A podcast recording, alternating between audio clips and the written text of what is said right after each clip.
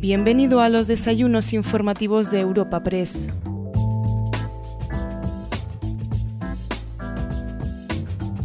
Te presentamos el tercero de los episodios dedicados a la jornada inmobiliaria celebrada el pasado cuatro de julio, organizada por Europa Press y Deloitte, que cuenta con el patrocinio de Valdecarros, Sociedad de Tasación y E F I C. En esta ocasión podremos disfrutar de un panel que lleva por título La inversión como motor de crecimiento y que cuenta con los siguientes expertos: Vanessa Gelado, directora general de Hines en España; Miguel Hernández, director de Estrategia y Desarrollo Corporativo de Madrid Nuevo Norte; José Manuel Llobet, C E O Terciario Iberia del Grupo LAR; Domingo Menéndez, gerente de la Junta de Compensación de Valdecarros; y Javier Rodríguez Heredia, Head of Real Estate y Senior Managing Partner de Azora. Modera la mesa Joaquín Linares, socio de Real Estate de Financial Advisory en Deloitte. Escuchamos a nuestra compañera Elena Escribano, coordinadora de eventos en Europa Press.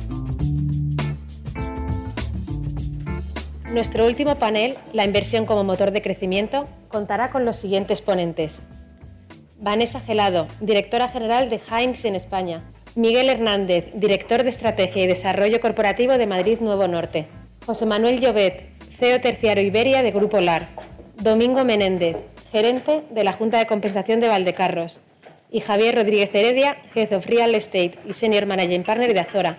Modera la mesa Joaquín Linares, socio de Real Estate de Financial Advisory de Deloitte. Buenos días a todos. Eh, gracias por compartir con nosotros esta mañana y, sobre todo, gracias a nuestros ponentes, ¿no? De, si, si me permitís, eh, una breve introducción a, a todos y cada uno de ellos. Vanessa Gelado, Vanessa es la directora de, de Hines, como bien decía en, en, en microfonía. Eh, Hines España gestiona noventa y seis mil millones eh, en inversión a nivel global y en España mil millones de, de inversión. Eh, Vanessa Hines, especialistas en toda tipología de, de activos, diría, eh, tanto inmobiliario residencial como comercial, con lo cual nos, nos dará bastante juego, Vanessa, tus, tus explicaciones y tu visión sobre cómo está el mercado. Eh, Miguel Hernández, bueno, Miguel eh, preside y dirige uno de los sectores más relevantes, en mi opinión, a nivel europeo, en España, en Madrid Nuevo Norte. Eh, un millón y medio de metros cuadrados de oficinas, diez mil quinientas viviendas, dos millones y pico de metros cuadrados de, de, de intercomunicación. Eh, pues eh, sí, eh, agradecerte tu presencia aquí, Miguel, y, y, y si nos gustaría de, a lo largo de la mesa, pues que nos contaras un poco más sobre el proyecto, ¿no? y, la, y, la, y los retos que está sufriendo, ¿no? en este nuevo contexto. Eh, bueno, José Manuel Llobet. José Manuel es el director de, de todo el área eh, de retail, de logístico, oficinas de, de Grupo LAR, eh, tres mil quinientos millones de, de euros bajo inversión en gestión y, y bueno, casi que hay quinientos ochenta mil metros cuadrados de superficie bruta alquilable en centros comerciales, con lo cual enhorabuena por toda esa gestión que llevas en tu día a día y, y encantado de tenerte aquí esta mañana. Gracias. Eh, Domingo, Domingo se preside, yo creo que es el, otro de los desarrollos más relevantes. Bueno, dirige, diriges, ¿no? De, de momento gerente, soy gerente. De momento gerente, pero próximamente presidente, quizás, ¿no? Lo veremos. Eh, dirige uno de los grandes desarrollos también en todo el área sur de Madrid, eh, como es Valdecarros, cincuenta y dos mil viviendas, eh, la friolera de casi más de, bueno, eh, diecinueve, veinte millones de metros cuadrados, ¿no? de, de desarrollo y, y, bueno, con una eh, amplia entorno de sostenibilidad que después nos contarás un poco más, Domingo, si, si, si, si merece, ¿no? Y, bueno, y Javier Heredia, mi sentado a mi derecha. Javier es socio fundador, uno de sus socios de Azora. Azora Capital es la gestora de inversiones en España, la número uno. Otros tres mil quinientos millones de euros bajo gestión, en coincidencia bueno, con Grupo LAR, ¿no? No, estamos más, más en, en seis mil quinientos. seis mil quinientos. Fantástico, hay que actualizar la página web, quizás. eh, Subimos y bajamos. Sí, perfecto. Pues eh, seis mil quinientos millones de euros bajo gestión, especialistas en toda tipología de activos y, y Javier, bueno, dirige todo el área residencial de, de Azora. Eh, oficinas y logístico también, ¿entiendes? Sí, lo que es todo el área inmobiliaria menos, menos hospitality. Y fantástico, pues será también muy, muy interesante escuchar tu opinión sobre la tipología de activos y cómo veis el sector en esa, esos distintos asset classes, ¿no? Y, y bueno, pues eh, quería daros las gracias también por vuestra valentía, valentía porque no es un momento muy fácil que, que, para hablar sobre, sobre el ciclo inmobiliario, sobre qué estrategia, sobre inversión inmobiliaria, cómo marca la agenda. Y, y sin más me gustaría que, bueno, pues lanzar la pregunta a, a nuestra mesa sobre, sobre en, en cómo estamos en el ciclo, ¿no? En, en qué punto estamos en el ciclo inmobiliario, esto se ha acabado, la fiesta sigue eh, y para ello, si, si os parece bien, bueno, pues eh, empezamos, si te parece, por, por Javier, si nos puedes ilustrar? Bueno, eh, dices valentía. Yo creo que va, eh, la valentía hay que tenerla si, si miras el inmobiliario como una inversión a corto o, digamos, para aquella parte que está más asociada a una inversión más oportunista, ¿no? Si sigues mirando a medio y largo plazo, eh, eh, yo creo que, que lo que ofrece el inmobiliario es una inversión muy, muy segura, ¿no? Estamos en un sector que, a diferencia de la situación previa a la gran crisis, eh, está muy desequilibrado tanto en sobreapalancamiento como en sobreproducción, ¿no? Ahora estamos en una situación en la que el apalancamiento es muy razonable y, como se ha comentado en la mesa anterior y podremos comentar en esta mesa, en muchos casos eh, la oferta está yendo muy por detrás de, del crecimiento de la demanda, ¿no? Entonces, eh, eh, yo creo que, que, que desde el punto de vista de seguir tomando posiciones a medio y largo plazo, el inmobiliario es el sitio adecuado más en, más en un entorno inflacionista como en el que estamos, ¿no? Eh, eh, me quitaría eh, el miedo, pero no la prudencia de decir, oye, estamos en una situación eh, algo especial, porque estamos viendo subidas de tipos, estamos viendo inflación y hay que un poco gestionar eso a corto plazo. Pero a medio y largo plazo, el, que, el inversor que va a medio y largo plazo, el inmobiliario probablemente es el, el sitio donde estar hoy, ¿eh? El... Eh, muchas gracias, sí, Javier. Por no enrollarme, porque entiendo que es una pregunta que pasa al, al resto. Muchas gracias, Javier, sí. por efectivamente sí, sí nos gustaría escucharos eh, al resto y, y sin, sin más, alguien que se pueda lanzar de vosotros. O... Bueno, yo si queréis me lanzo de manera... así breve también para, para que lo, lo, podamos comentarlo todos. Pues efectivamente el momento ha cambiado. Se ha hablado mucho de macroeconomía, que ahora todos somos expertos en macroeconomía. Hoy es la radio por la mañana del taxi y se está comentando el tema de la macro y de, y de, y de los tipos de interés. No le quito importancia, pero también hay que tomárselo con una man- de una manera, eh, pues entendiéndolo bien. Es, es un momento que era claro que iba a pasar después de una política expansiva, un ajuste monetario. Ya está. ¿Eso hace que cambie el mundo de inversión? Por supuesto que cambia el mundo de inversión. Cuando la inflación era negativa, cuando los tipos de interés eran negativos, pues los diferenciales de inversión que buscaban los inversores eran unos. Ahora mismo que la economía un poco ya empieza a, estabilizar, a estabilizarse en tipos de, de interés parecidos a la inflación, pues los inversores buscan otros tipos de, de rentabilidades. Eh, ha habido un calentamiento muy fuerte, es verdad, en los eh, últimos meses o durante el año de la pandemia en determinados sectores. Hay sectores que están dando unas rentabilidades muy ajustadas, pues tendremos que ver qué pasa con, con esos sectores. Hay otros sectores que tienen potencial de crecimiento, que tienen potencial de añadir valor, muy claros. En España los hay.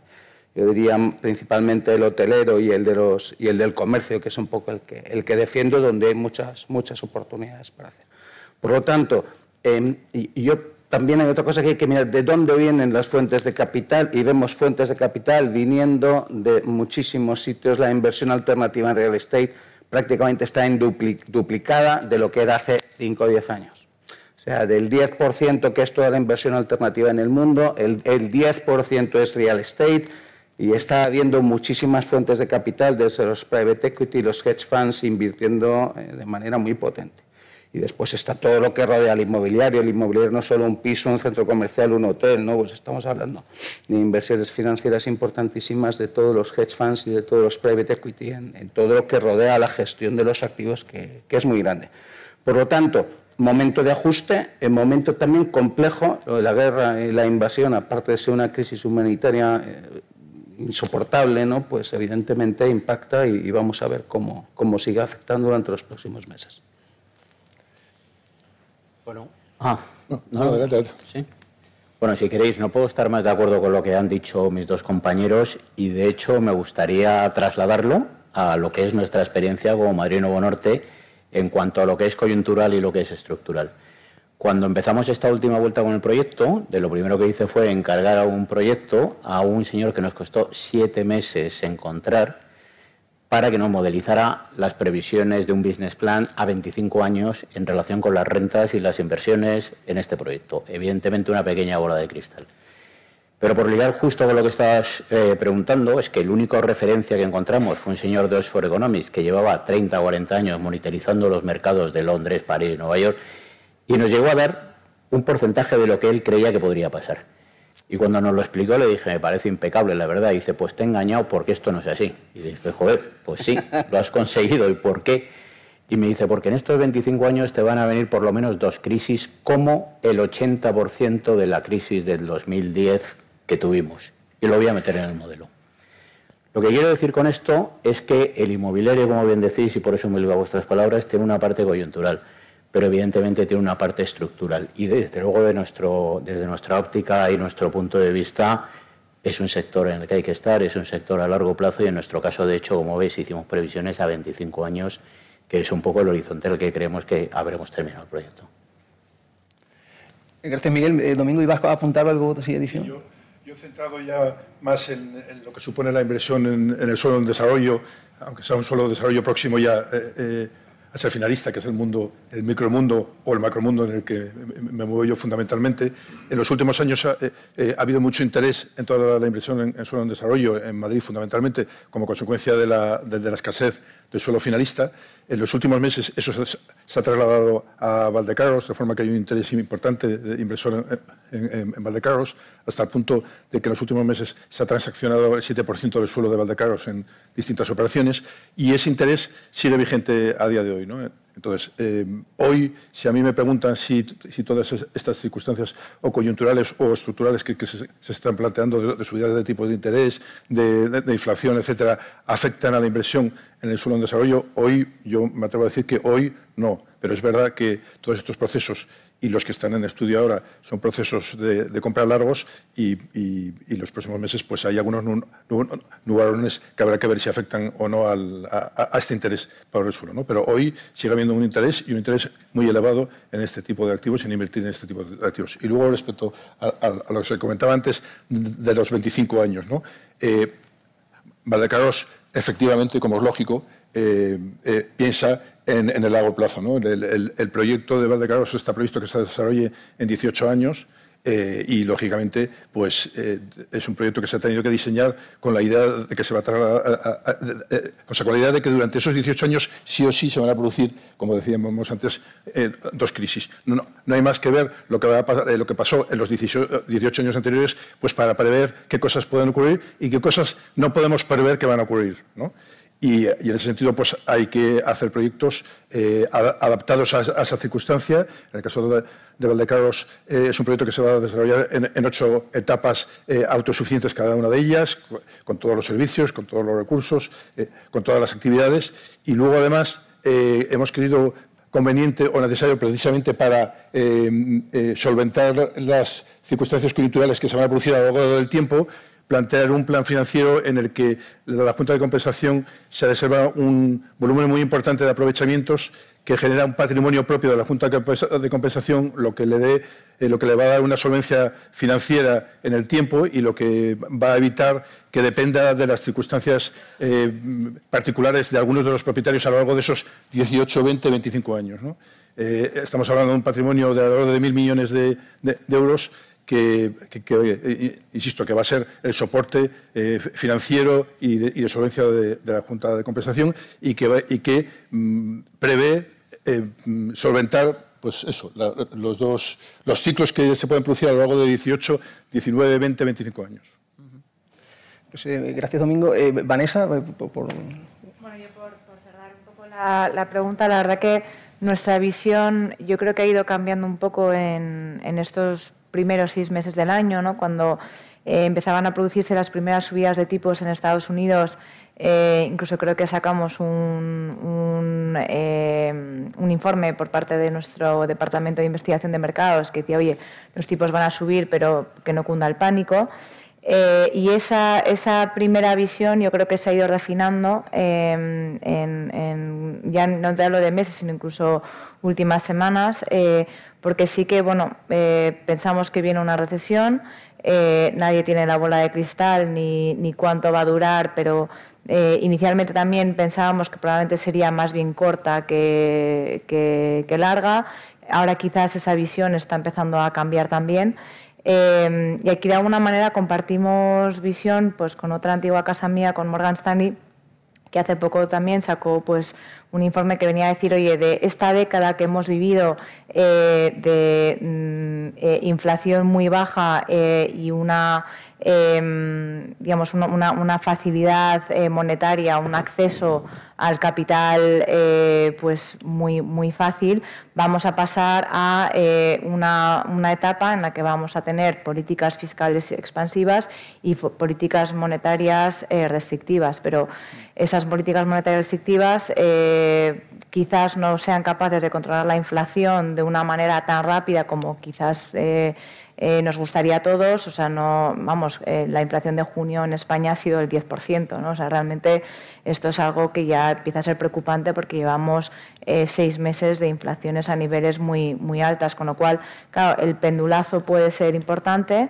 Eh, y realmente nosotros lo que pensamos ahora es que quizás venga una década, pues eso, de, de política monetaria restrictiva, tipos altos, eh, y por tanto que va, van a provocar eh, indudablemente una subida en las rentabilidades eh, que se le puede exigir al inmobiliario, ¿no? Lo decía, lo, lo decían antes otros, otros panelistas, con lo cual, pues bueno, eh, sí que es verdad eh, que vemos también pues, que de las variables fundamentales del, del inmobiliario, pues hay varias que están muy tocadas, ¿no? Como decíamos, costes de financiación al alza, eh, costes de construcción, pues eh, que veremos cuánto, cuánto aguantan, ¿no? Las materias primas y el coste de mano de obra, a, a, eh, si al final pues, eh, se van parando proyectos o se van poniendo en cuestión algún proyecto, pues quizás es verdad que te, va, haya una moderación en dos mil veintitrés, pero de momento ahora mismo pues es, es, es, es preocupante. Eh, rentabilidades quizás también al alza. Y luego la gran pregunta eh, que, que puede ser o nuestra salvación o quizás si, si termina de corregir, pues, pues no, no lo sea, ¿no? Pero la gran pregunta es qué va a pasar con las rentas, ¿no? Y entonces, en la medida en que las rentas pues, puedan seguir subiendo, ya sea porque estén inflacionadas o porque eh, pues, bueno, falta producto de calidad, entonces aquel producto que es bueno, pues que realmente sea defensivo y que puedan seguir subiendo, pues digamos que es la salvación un poco, ¿no? Al, al, a los valores capitales, sobre todo al euro metro cuadrado. Eh, pero claro, si nos metemos en recesión, la pregunta es si las rentas van a continuar subiendo o quizás pues, paren o bajen. Esa es, esa es la, la, gran, la gran incógnita, ¿no? Javier, ¿te, ¿te atreves a continuar? Sí, sí. sí. Eh, digo porque he sido como el más optimista y hemos ido, ¿no?, yendo hacia más el, el pesimismo. A ver, eh, yo creo, por ejemplo, la foto de Estados Unidos es muy distinta a la que estamos eh, sufriendo en Europa. Yo creo que en eso estamos todos de acuerdo. Eh, Estados Unidos sí que está sufriendo una inflación real de demanda y sí que necesita un manguerazo que llega tarde para enfriar la economía, porque estamos en pleno empleo eh, y, y con unos niveles de consumo y de, y de, de inversión altísimos. Entonces hay que enfriarla porque ya no, si no, no paras, no paras la inversión, y ahí la política monetaria es, funciona y es activa, ¿no? Y ya estamos viendo en Estados Unidos eh, tipos de hipoteca al cinco por ciento. ¿eh? En España seguimos donde seguimos, ¿eh? Y en Europa igual, ¿no? Entonces eh, la situación europea es muy distinta. La inflación que tenemos es básicamente de costes. No tenemos, eh, claramente en España ni en el resto de Europa, una situación tan de pleno empleo como hay en, en, en, en Europa, ni tenemos esos problemas de, de una demanda desbocada. Entonces, eh, por mucho que quites eh, eh, oferta monetaria, no, no vas a conseguir mucho, porque el, el, la inflación te está viniendo por, por los costes, te está viniendo por, por la energía, ¿no? Te está viniendo por una serie de cosas que no afecta nada, ¿no?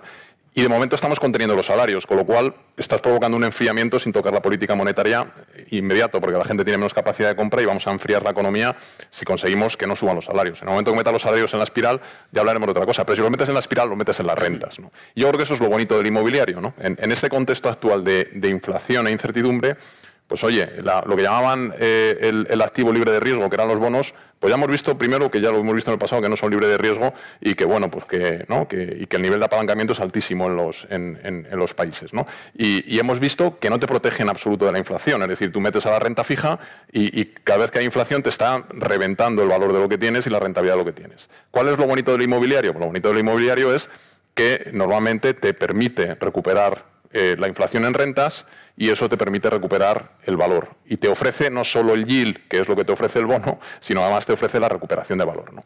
Y eso, en esta situación, lo que provoca es que esa famosa prima entre lo libre de riesgo, que se llamaba, que era el bono, y el inmobiliario, pues sea la que, bajo nuestro entender, va a absorber y va a comprimir y va a absorber parte de eh, lo que puede ser la subida de, de, de, de la renta fija, ¿no? Y entonces, nosotros somos y seguimos siendo muy positivos que el inmobiliario es lo que probablemente te puede defender más de este nivel de incertidumbre. Y luego el inmobiliario es una infraestructura muy amplia, ¿no? Y tienes infraestructura de base que es el residencial, y la gente puede dejar todo menos dejar de vivir en una casa, ¿no? Y entonces, pues, lo tienes con un nivel de seguridad, y lo hemos visto durante las crisis, los niveles de ocupación del residencial prácticamente no han variado, ¿no? Y tienes lo que esté más asociado al consumo inmediato. Pues el consumo inmediato puede sufrir algo más, ¿no? Pero, en general, la protección que ofrece el inmobiliario es alta y, en general, eh, eh, a pesar de que nos venga una pequeña recesión, pues, insisto, si tu posición es medio y largo plazo, si tienes el dinero en caja, pierdes muchísimo dinero con la inflación. Si lo tienes en bonos, vas a tener unas rentabilidades bajísimas. En Europa no van a subir los tipos, eh, porque si no ya es que destrozan absolutamente todo, porque no te queda solo el consumo, sino la inversión. Y, y, y entonces lo que te queda realmente como seguro y como potente a medio y largo plazo es el inmobiliario. Sí, bueno, en, en efecto, todo, todos hablamos de economía y nos gustaría hablar menos de economía con, con, relacionado con el inmobiliario, pero, pero es que estamos relacionados y correlacionados con ese, con ese mercado, ¿no? Hemos escuchado a Vanessa que, que, que prevé o, o que se parece que hay, que hay un ciclo recesivo. Eh, quizás, eh, si, si recordáis eh, al señor este Paul Volcker, Este, que, que en el año ochenta ochenta y uno era la administración Reagan, era el presidente de la Reserva Federal, pues el hombre eligió entre dos disyuntivas: oye, o subo tipos de interés o, o dejo que la inflación me, me destruya el empleo, ¿no? Él pensó que, que la subida de tipos de interés era lo más eh, menos destructivo para el empleo. Eh, entendemos que estamos eh, quizás, Vanessa, ahí, ¿no? Unas subidas de, de tipos para que, que en este caso pues, pues pueda compasar esa inflación americana, que es distinta, como apuntaba Javier. Pero aquí la gran pregunta que os hago es, claro, esto es la crisis de los bonos del año dos mil once, está todavía ahí. Si suben tipos de interés de Estados Unidos, se deprecia el euro, uf, ¿podemos aguantar con, con el déficit eh, comercial? Eh, Claro, o sea, ahí tienes, o sea, que al final no va a haber opciones fáciles en ningún, en ningún caso. De hecho, por ejemplo, bueno, ya hay muchas empresas internacionales esta mañana, eh, hay, hay varias voces un poco alzándose en Estados Unidos. Oye, ¿cómo es que no se ha eh, aplicado una, una política monetaria restrictiva mucho antes, ¿no? O sea, ¿cómo es posible que estemos llegando a, a, a estos niveles de inflación? Porque, claro, al final en Estados Unidos se junta más pues, con eso que llaman la, la, el gran abandono, ¿no?, por parte de muchísima, muchísimos empleados, sobre todo con determinada edad, que dicen, oye, a mí ya no me compensa seguir en esta rueda, ¿no?, eh, en la que estaba antes, y eh, tiene una situación casi de pleno empleo, con lo cual, bueno, pues el trabajador tiene, eh, tiene mucha fuerza, ¿no?, a la hora de, de, de negociar condiciones, y esto de alguna medida, o sea, también lo estamos viviendo en, en, en España. O sea, con cualquiera que hables del mundo de la hostelería, es que no encuentra... Eh, no, no, no, no encuentra mano de obra al precio que la, que la necesita, ¿no? Y te diría un poco también en el campo de, de la construcción, pues nos pasa un poco, un poco lo mismo, ¿no? Eh, o sea, que sí que estamos viendo incrementos de, de costes eh, importantes. Entonces, bueno, yo creo que el Banco Central Europeo, efectivamente, inicialmente su primera respuesta es, oye, ¿yo para qué voy a subir tipos? Porque no voy a poder controlar nada.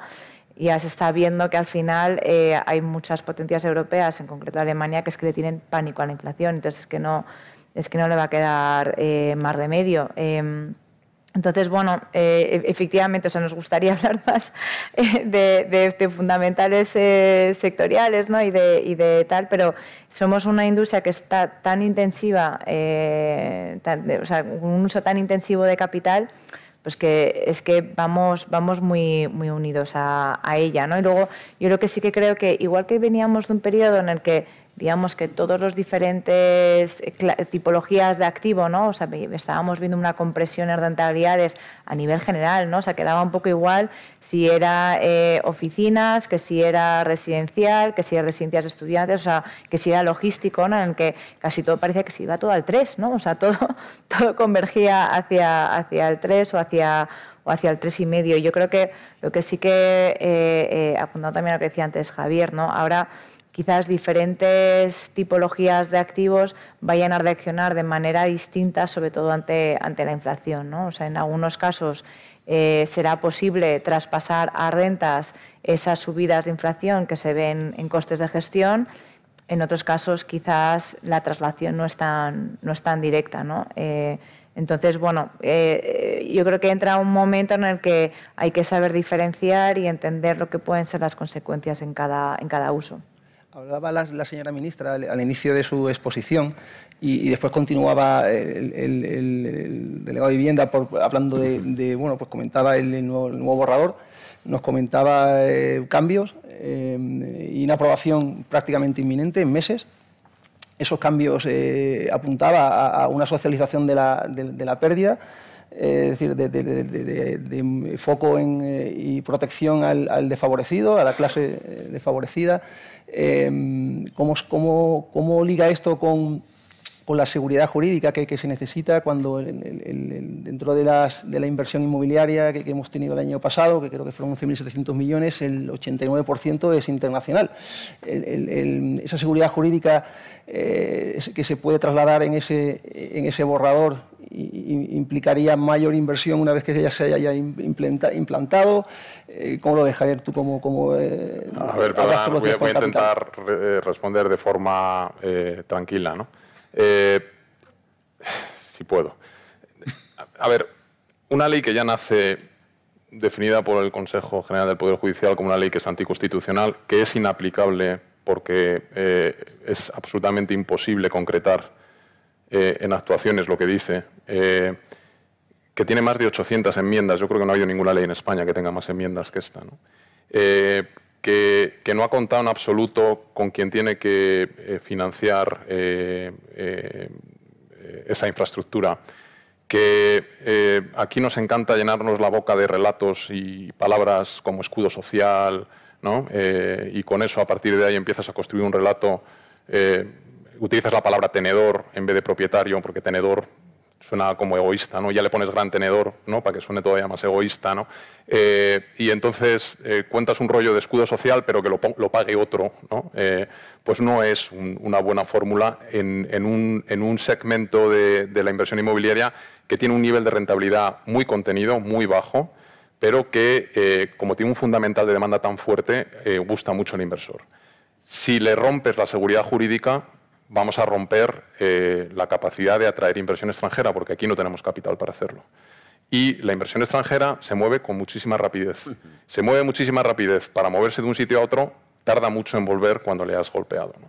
Entonces, eh, eh, tenemos la esperanza de que, de que esta ley eh, o se corrija, o, o no nazca, o nazca y desaparezca, porque realmente no es una ley que esté realmente enfocada en lo que hay que hacer, que es cómo fomentamos desde la Administración la creación de suelo y la creación de normativas que nos permitan generar nueva infraestructura. No está basado en eso, está basado en cómo le cojo dinero a este, cómo le cojo dinero al otro, ¿no? Eso de que llaman, vamos a socializar la pérdida. Oiga, que nosotros pagamos nuestros impuestos, que nosotros generamos empleo, que nosotros ya estamos haciendo muchísimas cosas, que somos los que hemos generado eh, en esa famosa S que se habla de social, una infraestructura social básica del país, que no hay más infraestructura social básica de un país que la vivienda, ¿no? Entonces, eh, creo que, que es una ley ideológica, que es una ley para pagar cuentas con, con socios y que es una ley que, que, que desgraciadamente es un Frankenstein que no aporta absolutamente nada eh, positivo, más que la voluntariedad en un momento determinado de si alguien quiere aportar a lo social, puedo aportarlo y hacer una colaboración pública y privada, y eso es voluntario, me parece fenomenal. El resto son una generación de situaciones de inseguridad, un desenfoque de cuál es la solución del problema de vivienda, que insisto, pasa porque las administraciones se coordinen para generar suelo suficiente y generar un entorno suficiente para que acuda la inversión y se genere infraestructura social asequible, tanto en alquiler como en venta. Y, y hoy, pues, pues nada, o sea, lo de actualizar los módulos que llevan quince años parados con suelos que no se pueden eh, eh, movilizar eh, y en muchos casos el cincuenta por ciento de los, de los suelos que se desarrollan son protegidos y no se pueden movilizar porque el módulo está por debajo del coste de producción y aquí nadie mueve ni una, ni una sola coma desde hace quince años del módulo, ni hace cosas que son las que realmente hay que hacer, ¿no? Entonces, con pausa, eh, pero vamos, eh, desgraciadamente eh, yo... terminaría diciendo oportunidad perdida, desgraciadamente. Domingo, como uno de los promotores, es mayores yo, promotores de vivienda asequible. Yo, yo creo que Javier lo, eh, lo ha dicho de forma incontestada. Eh, lo que nadie discute es que lo que hay es una demanda muy importante de vivienda, vamos a decir, asequible. Y lo que hay que hacer es favorecer, eh, eh, darle la, la oportunidad a los privados y a los públicos para que desarrollen eh, esa vivienda asequible en volumen. Ahora mismo en la Comunidad de Madrid hay grandes oportunidades, de grandes bolsas de suelo, de grandes desarrollos en donde se puede dar una respuesta importante a, a, a esa necesidad. Evidentemente habrá que adoptar otras medidas, habrá que hacer también rehabilitación y habrá que hacer mil cosas. Pero, sin duda, lo único que es incontestable es que hay una demanda insatisfecha y que, y que lo que hace falta es poner en el mercado oferta, ¿no? y, y ponerlo de forma razonable. Como dice Javier, una parte muy importante de, de esas bolsas de suelo eh, se van a desarrollar en, en vivienda protegida y, y, y, y en este momento con los, la problemática que hay de incrementos de costes de construcción, pues en donde más se está penalizando, lógicamente, es en la vivienda protegida, en donde hay un tope de precio de, de venta que, te, que te, te limita o te imposibilita en este momento desarrollarlo. O sea, que no puedo estar más de acuerdo con lo que dice Javier. De todas maneras, Joaquín, bueno. una frase nada más. España en seguridad jurídica es tope. Tope. Totalmente de acuerdo. O sea, no, no pongamos un poco la, la interpretación un poco más, más complicada. Cualquier inversor internacional, yo llevo treinta años en el sector, recibiendo inversores internacionales de todas las nacionalidades del mundo. España es un país tope en seguridad jurídica, en todos los sectores, en todos los segmentos, en todo. O sea, que, que eso, por favor, quede, quede absolutamente claro. No, lo, lo comparto plenamente, ¿eh? Lo triste, lo triste es que se están dando pasos para destruirla. Estoy de acuerdo, y, y, pero... y estoy totalmente de acuerdo. O sea, el nivel de seguridad en cuanto a título, registros, no sé qué. O sea, somos un país ultra puntero. O sea, no se puede invertir. O sea, las leyes de base que tenemos son buenísimas, pero no pueden salir, y, y voy concretamente al sector residencial, leyes como estas y decretos como los que están saliendo, ¿no? Que es un ataque a la libertad de pactos, derecho fundamental de la Constitución, que no puedes regular vía decreto. O sea, están pegando unas patadas a la Constitución constantemente, ¿no? Y, y, y, y es verdad que la base es muy potente y esperemos que no, no terminen destruyéndola, pero lo que están haciendo es pasos en la, en la dirección contraria de lo que hay que hacer. Eh, gracias por la puntualización, José Manuel, de la seguridad, sobre la seguridad jurídica, y también lo, lo comparto eh, también cien por cien. Eh, cambiando o girando un poco sobre otro tipología de activos que no sea el mercado residencial, que, que se ha tocado bastante en, en, esta, en, esta, en esta sesión, eh, quería, quería comentaros otras tipologías de activos, cómo, cómo las, la veis en el futuro, qué, qué, qué posibilidades tiene de crecimiento. Eh, comentaba Vanessa también que, que la inflación va a impactar de distinta manera. En el caso de, de retail, eh, José Manuel, siguiendo un poco... Eh, tu intervención, eh, hemos visto que los resultados vuestros en Grupo LAR eh, pues, a mí no dejan de sorprender, menos o menos dos por ciento de, de, de venta con respecto al pre-COVID, o sea que estáis en, claro, prácticamente el mismo nivel, menos doce por ciento de visitantes, quiere decir que la gente acude más al centro comercial y gasta más. Eh, sin embargo, vemos la cotización de tu acción, o la, veo, la vemos esta, eh, y no refleja todo esto. O sea, ¿qué, qué está bueno, pasando? Son muchos temas, Joaquín. Dame tiempo porque, bueno, súper rápido, la inflación evidentemente impactos variados. Ya hemos hablado de muchos de ellos, tipos de interés, las hipotecas de las personas, después la inflación, a ver cómo la trasladas, los márgenes de los comerciantes, los márgenes de los distribuidores, todo sufre. Por lo tanto, eh, pues con cuidado. ¿Es, es posible uno de los temas principales de la commercial real estate, o de lo que llamamos terciario aquí en España, es la posibilidad de traspasar la inflación al cliente, al cliente final, al cliente intermedio en nuestro caso. Eh, La comunidad de inversores en centros comerciales en España dice que ha trasladado el noventa por ciento de la inflación del año pasado a sus rentas. Por lo tanto, bueno, más o menos ahí vemos cierta sostenibilidad. ¿Qué va a pasar este año? Pues, pregunto, signo de interrogación. Tú puedes trasladar un seis, pero como tienes que trasladar un ocho, un nueve, pues, pues esto. Aunque se ha demostrado durante la pandemia que ha habido una comunicación eh, muy... estrecha entre los inversores y los comerciantes. Es probablemente junto a los hoteles, pero yo creo que desde el punto de vista de gestión inmobiliaria seguramente el de los centros comerciales es más sofisticado y además está muy adaptado después de muchas crisis, porque sabéis que se han ido recortando los tipos de contratos, son mucho más cortos, hay mucha más flexibilidad, se cobra también sobre rentas variables, por lo tanto el inversor acaba siendo más un retailer de retailers que un inversor en ladrillos. Eh, dicho todo eso, pues efectivamente vemos eh, ahora con, con preocupación lo que está pasando y cómo puede haber eh, sobre todo el impacto en el consumo. También tenemos claro que durante los próximos meses vamos a vivir un boom del turismo y eso va a tener un impacto en el comercio enorme. Por lo tanto, también esa recesión eh, y tal, pues a lo mejor en España, yo, yo no sé tanto, eh, pero a lo mejor en España podemos verla un poco después. Eh, también es verdad que los, eh, casi todos los comerciantes, como tú decías, y después de esas negociaciones y de las ayudas de las políticas que se han implementado en gran parte de Europa, pues eh, hemos eh, podido tener cierta sostenibilidad en dos términos fundamentales. Uno, la ocupación y otro, las rentas. La ocupación de los centros comerciales hoy, hoy en día eh, se cifra, está por encima del noventa por ciento de media. Por lo tanto, esto es digno de mención, ¿no? Estuvimos en la crisis anterior también y cayeron como casi veinte por ciento. Eh, las rentas se han mantenido. Es uno de los elementos por lo que el analista decía, bajaré el valor de los centros comerciales y de las empresas que inviertan en ellos. ¿Por qué? Porque pensaban que las rentas iban a la caída, al revés que el logístico, que compraba muy caro porque pensaban que las rentas iban para arriba. Bueno, las rentas se han sostenido, ha habido más o menos una estabilidad de rentas, estamos creciendo, como te he dicho, el, el impacto del I P C pues ha sido más o menos absorbido. Por lo tanto, bueno, ya, ya hemos resuelto otra parte de, de, de este puzzle.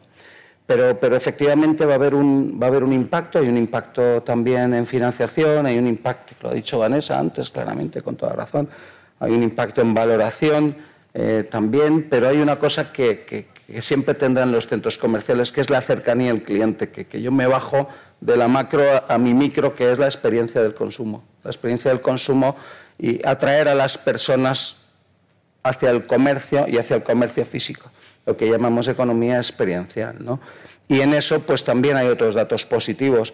Ahora mismo, la recuperación de los centros comerciales en comparación con el año dos mil diecinueve nos dice que hemos recuperado en centros comerciales el noventa y dos por ciento de las visitas y en parques comerciales estamos por encima del ciento cinco por ciento.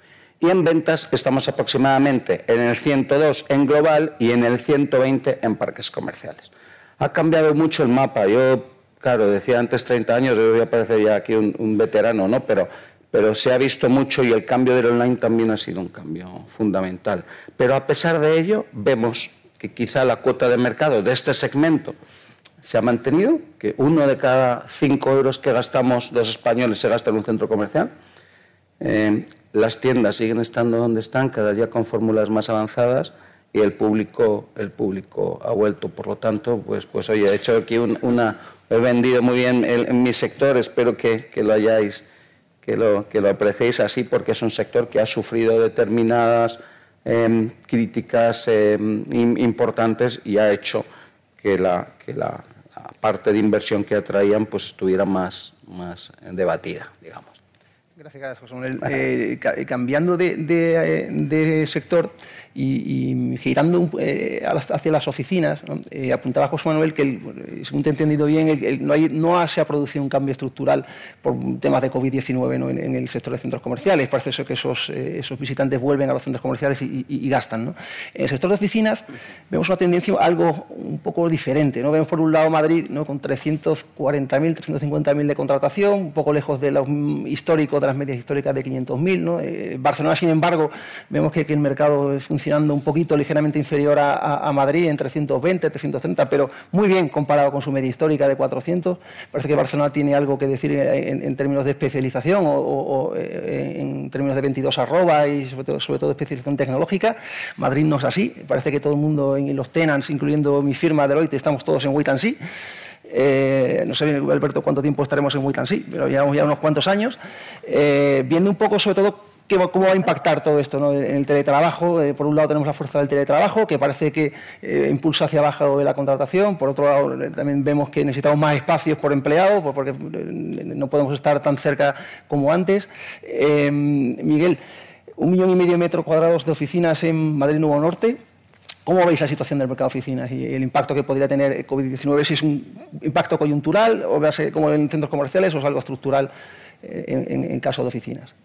Pues mira, eh, cuando retomamos el proyecto eh, para tramitar el documento que ahora estamos, eh, justo ya tenemos las aprobaciones, como todos sabéis, la primera decisión que tomamos en la compañía fue que no íbamos a tomar ninguna decisión que hipotecara decisiones posteriores.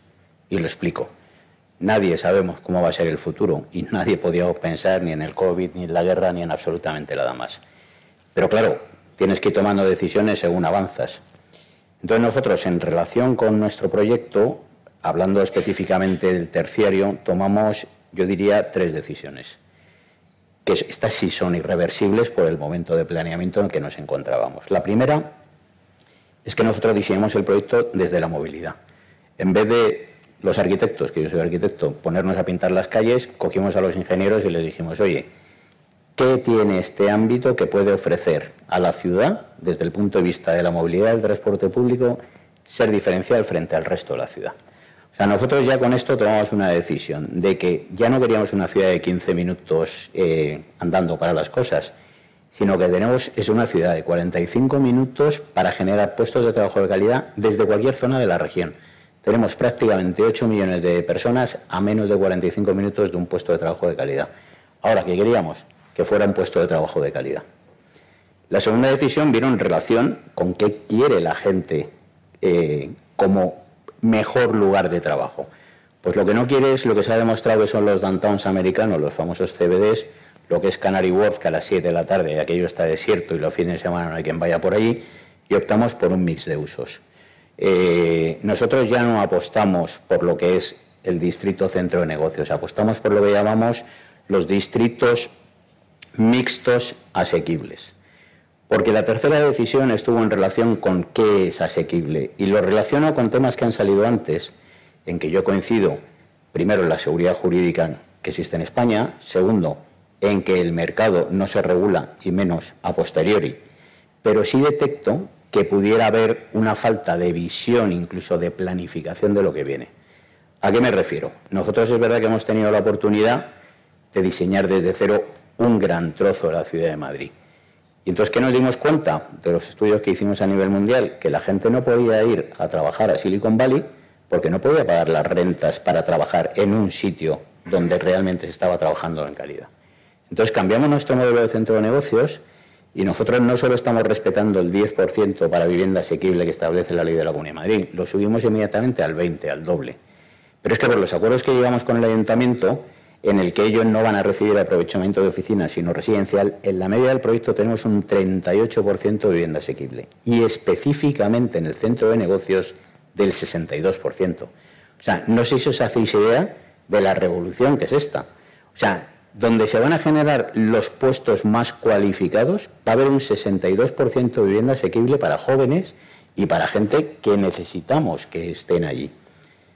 ¿Nos preocupa lo que pasa con el COVID? Con el COVID, hombre, por supuesto, lo seguimos, lo estudiamos. Pero esa es una decisión que nos llegará cuando tengamos que hacer los edificios, si quieres. Pero ¿qué sí sabemos hoy? Que evidentemente tenemos que crear el mejor destino en toda la ciudad de Madrid.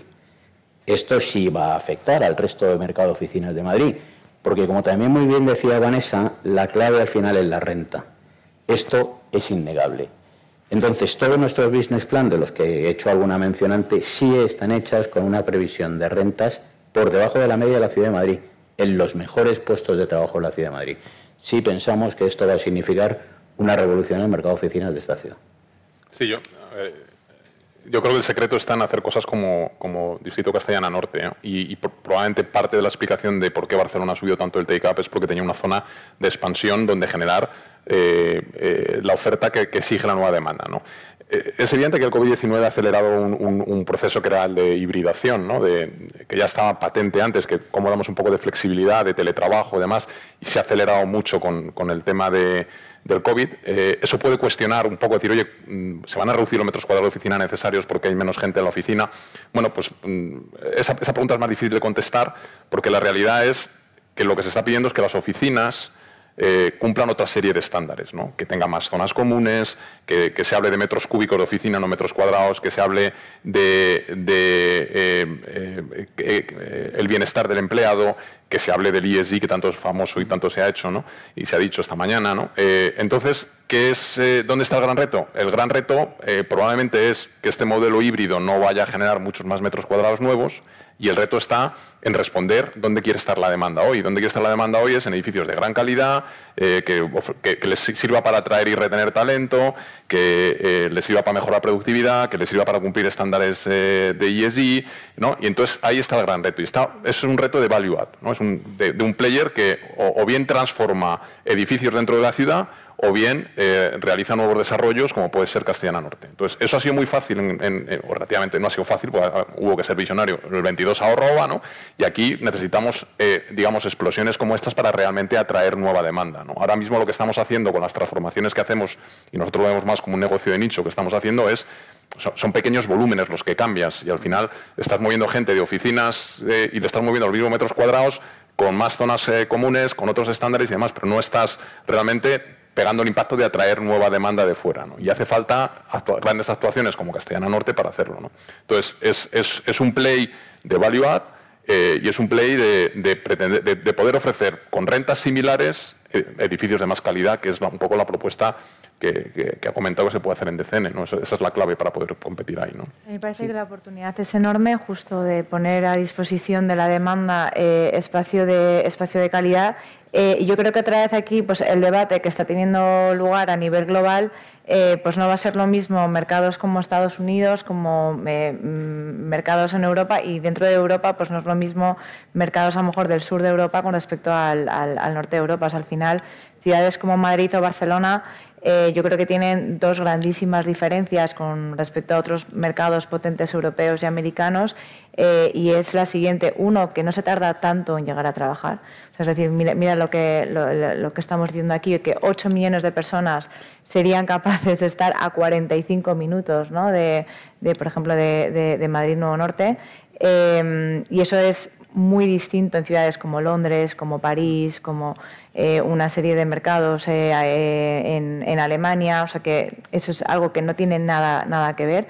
Eh, y luego, por otro lado, al final, el coste de la renta, eh, si tú miras, ¿no?, la cuenta de pérdidas y ganancias de, de las empresas eh, y tú comparas el coste de la renta pues, con otras grandes, eh, otros grandes cajones, ¿no?, dentro de, de esa, de, de, del apartado de gastos, no es significativo, ¿no? O sea, para muchas empresas es mucho más significativo el, el coste laboral. Entonces, si tú, por ejemplo, pues eres capaz de atraer a talento, generar más productividad, es que te va a compensar pagar una determinada renta, porque es porcentualmente, dentro de tu cuenta de pérdidas y ganancias, es, es de, desde un punto de vista de ratio, es mucho menor que otros, que otros costes, ¿no? Con lo cual, eh, yo creo que es, es algo que, que nos diferencia claramente de, de, de otros mercados de oficinas. Eh, gracias, Vanessa. Se nos acaba el tiempo. Eh, una, última, una última pregunta que, que, que, os, eh, que, que os sugeriría es si nos decís eh, muy brevemente, en, en, en tres, cuatro, cinco o diez segundos, qué sectores invertiríamos en tipología de activo, residencial, eh, centros comerciales, oficinas, eh, logística. ¿Qué estrategias? ¿Es una estrategia core largo plazista? Si veis un value add, veis eh, precios de suelo bajando y hay que meterse a comprar, a comprar eh, oportunistas, ¿no? Eh, empezamos, si os parece, de mi derecha hacia el final, Javier. Vale. Nosotros nos basamos en nuestras inversiones o en megatendencias o en oportunidades eh, de nicho de rotación, ¿no? Entonces, en megatendencias, claramente vemos eh, todo el tema de hospitality leisure, es, es algo que crece y va a seguir creciendo y es, es una base hoy, te diría, de, de, en la pirámide de consumo es de lo más bajo que está. Eh, eh, es lo que vimos pre, primero caer por razones obvias durante el COVID, pero fue lo primero que recuperó ocupación y tarifas de todo el inmobiliario, ¿no? Eh, y sobre todo nosotros nos basamos en, en resorts, que tienes toda la demanda de, de, de Centro Europa, que, y esto es su base. Para ellos, ir de vacaciones es tan importante como casi el comer y el beber, es la siguiente necesidad, ¿no? Eh, eh, lógicamente, eh, lo que seguimos viendo súper actual y cada vez con más fuerza es el residencial en alquiler, que nosotros llevamos ya casi veinte años eh, haciendo Build to Rent y, y ahora estamos potenciándolo muchísimo porque, porque claramente es una infraestructura básica para un país y, y estamos eh, muy retrasados en la fabricación y es algo que, ten, que sabemos hacer y que creemos que Que, que aporta mucho a, a, a nuestros inversores y al país, ¿no? Eh, como megatendencia estamos haciendo tercera edad también. Lamentablemente, eh, o no, positivamente nos envejecemos y nos envejecemos cada vez más y nos mantenemos vivos más, ¿no? Más tiempo y hace falta más, más fuerza ahí. Estamos en logística de proximidad, ¿no? Y yo te diría que estas serían como, como megatendencias que, en las que basamos a, a medio y largo plazo, ¿no? Y luego te diría un poco más value add, más de rotación. Nos basamos mucho en transformación de oficina, eh, creemos eh, firmemente en la posibilidad de en buenas ubicaciones eh, transformar a oficinas de calidad. Eh, en mercados como en Madrid, pues te diría que, que clase A real hay muy poquito dentro de lo que es la eme treinta y, y alrededor de la eme treinta, pues hacer también algún desarrollo pues de, de alta calidad a precios muy, muy contenidos es, es, es un play muy, muy claro. Nos falta suelo y nos falta oportunidades porque la gente hoy que tiene oficinas no quiere vender oficinas, ¿no? Es así, entonces es muy difícil encontrar oportunidades, pero es una estrategia de nicho. Desarrollo de suelo, creemos fundamental que, que acuda inversión a desarrollo de suelo. Eh, es hoy el principal cuello de botella en, en muchas clases de activos, especialmente en residencial, junto con la capacidad constructiva que tenemos que incrementar, pero lo que, lo que hoy más nos limita esas noventa y cuatro mil viviendas y no estamos en las trescientas mil del pico, pues una parte muy importante es porque destruimos la capacidad productiva, pero otra parte muy importante es porque no existe suelo. Entonces, hay que acudir a, a ayudar a hacer desarrollo de, de suelo. Eh, otras cosas también más nicho, que son muy, muy mega tendencia, pero que no tienen a lo mejor mucho volumen, pues data centers, ¿no? Entonces, todo eso pues lo metemos a lo mejor en algún vehículo más value add, más eh, oportunista. Gracias, Javier. Eh, ¿Yo qué voy a decir? Pues que hay que invertir en Valdecarros, lógicamente. Lógicamente, el modelo de Madrid Nuevo Norte es un modelo brillante, sin ninguna duda, pero, pero en la parte de, de, de vivienda asequible no va a resolver el problema, va a ayudar a resolverlo sin ninguna duda, pero hay mucha gente que va a tener que vivir en Valdecarros e ir a trabajar a Madrid Nuevo Norte, o, o va a poder escoger trabajar en el mismo Valdecarros porque también va a tener todos los usos y, y, y, y actividades, ¿no? Y entonces, bueno, el... el, el El, digamos que el, la, la principal problemática de vivienda que existe, que es la gran eh, necesidad de, de vivienda asequible, pues se va a, a, a resolver, al menos en parte, con las grandes bolsas de vivienda asequible que fundamentalmente están en Valdecarros por, por, por tamaño, no por otra cosa. Además, eh, en un entorno, en un entorno de calidad, como vivienda asequible de calidad, pues porque hoy en día es imposible hacer vivienda que no tenga calidad, aunque solo sea por, por, por, por las normativas eh, vigentes. Y, y, y luego también acompañado de la gran bolsa de zonas verdes que, queda, que va a haber en Madrid, que también por tamaño lógicamente están en, en Valdecarros, ¿no? Con lo cual yo animo a invertir lógicamente en, en, en, en Valdecarros. Pues muy bien, pues nada, yo, yo personalmente me voy a invertir en Valdecarros y en Castellana Norte porque son proyectos magníficos. La, la compañía pues está fijada, depende del tipo de capital que estemos manejando de nuestros inversores. Eh, tasas eh, de capital de retorno más, más bajos y, pero más seguros, coincido mucho con lo que se ha dicho, ¿no? Todo el tema de la, relacionado con la salud, relacionado con la educación, es algo en lo que estamos trabajando mucho. También se habla, estamos con, gestionando un vehículo de vivienda residencia en alquiler, también haciendo análisis un poco de nuevas fórmulas de vida, ¿no? Como son el co-living, donde ya hemos hecho las primeras inversiones. En la parte de terciario, eh, pues los centros comerciales eh, pensamos que son un activo que ahora mismo están a un precio muy bueno y muchos tienen muchísimo potencial de crear valor. La logística de las oficinas a su precio. Eh, hay muchos retos por delante, no solamente el trabajo desde casa, sino el reto de la distribución. Eh, eso es un tema que está ahí. Es un gran elefante en la sala que, que nadie toca porque casi todas las empresas que están vendiendo online pierden dinero. Tenemos que ver cómo acaba de ajustarse eso. Eh, bueno, seguramente me estoy, me estoy dejando algún sector más, pero básicamente donde creamos que podemos crear valor. El valor de la compañía está en el equipo, está en el conocimiento y está en la posibilidad de crear valor desde el punto de vista inmobiliario, viendo la, oportun- la oportunidad financiera, pero el foco, el foco está, está en la inmobiliaria. Miguel, oficinas, ¿no? Sí. Por, por concretar y ir muy directamente al grano, mercado de gran volumen, eh, la vivienda asequible, a mí Valdecarros me parece un buen nicho. Creo que todavía hay mucho know-how que aplicar y mucho margen que rascar y que gestionar. O sea, creo que ahí hay realmente todavía muchísimo por hacer.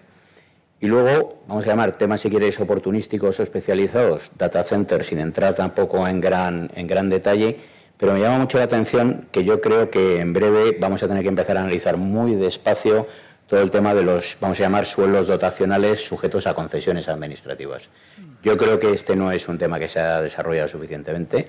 Yo creo que sí hay muchísimos operadores para este tipo de producto. Las administraciones creo que van a necesitar empezar a ir a este tipo de fórmulas jurídicas dentro de toda la seguridad que tienen y, y, y van a sacar muchos temas relacionados con lo que estamos hablando, con temas sanitarios, con temas educativos. Y ahí tampoco hay grandes especialistas y creo que van a ser necesarios. Gracias, Miguel. Eh, Vanessa. Yo, por terminar, estamos en tiempo de descuento. Nosotros estamos abiertos, somos multiactivos, pero seguimos primando muchísimo ubicación y calidad del producto. Creo que además para el entorno que viene eh, son dos cosas que no se deben descuidar en ningún momento. Muchísimas gracias. Eh, reitero el agradecimiento a todos nuestros eh, intervinientes en el debate. Eh, eh, sin más, bueno, vamos a dar paso al discurso de cierre que, que Alberto Valls, eh, cuando puedas, o, eh, nos lo dirigirá. Muchas gracias. ¿eh? Sí, sí. Bueno, muy, muy breve. Primero, gracias a todos los a panelistas.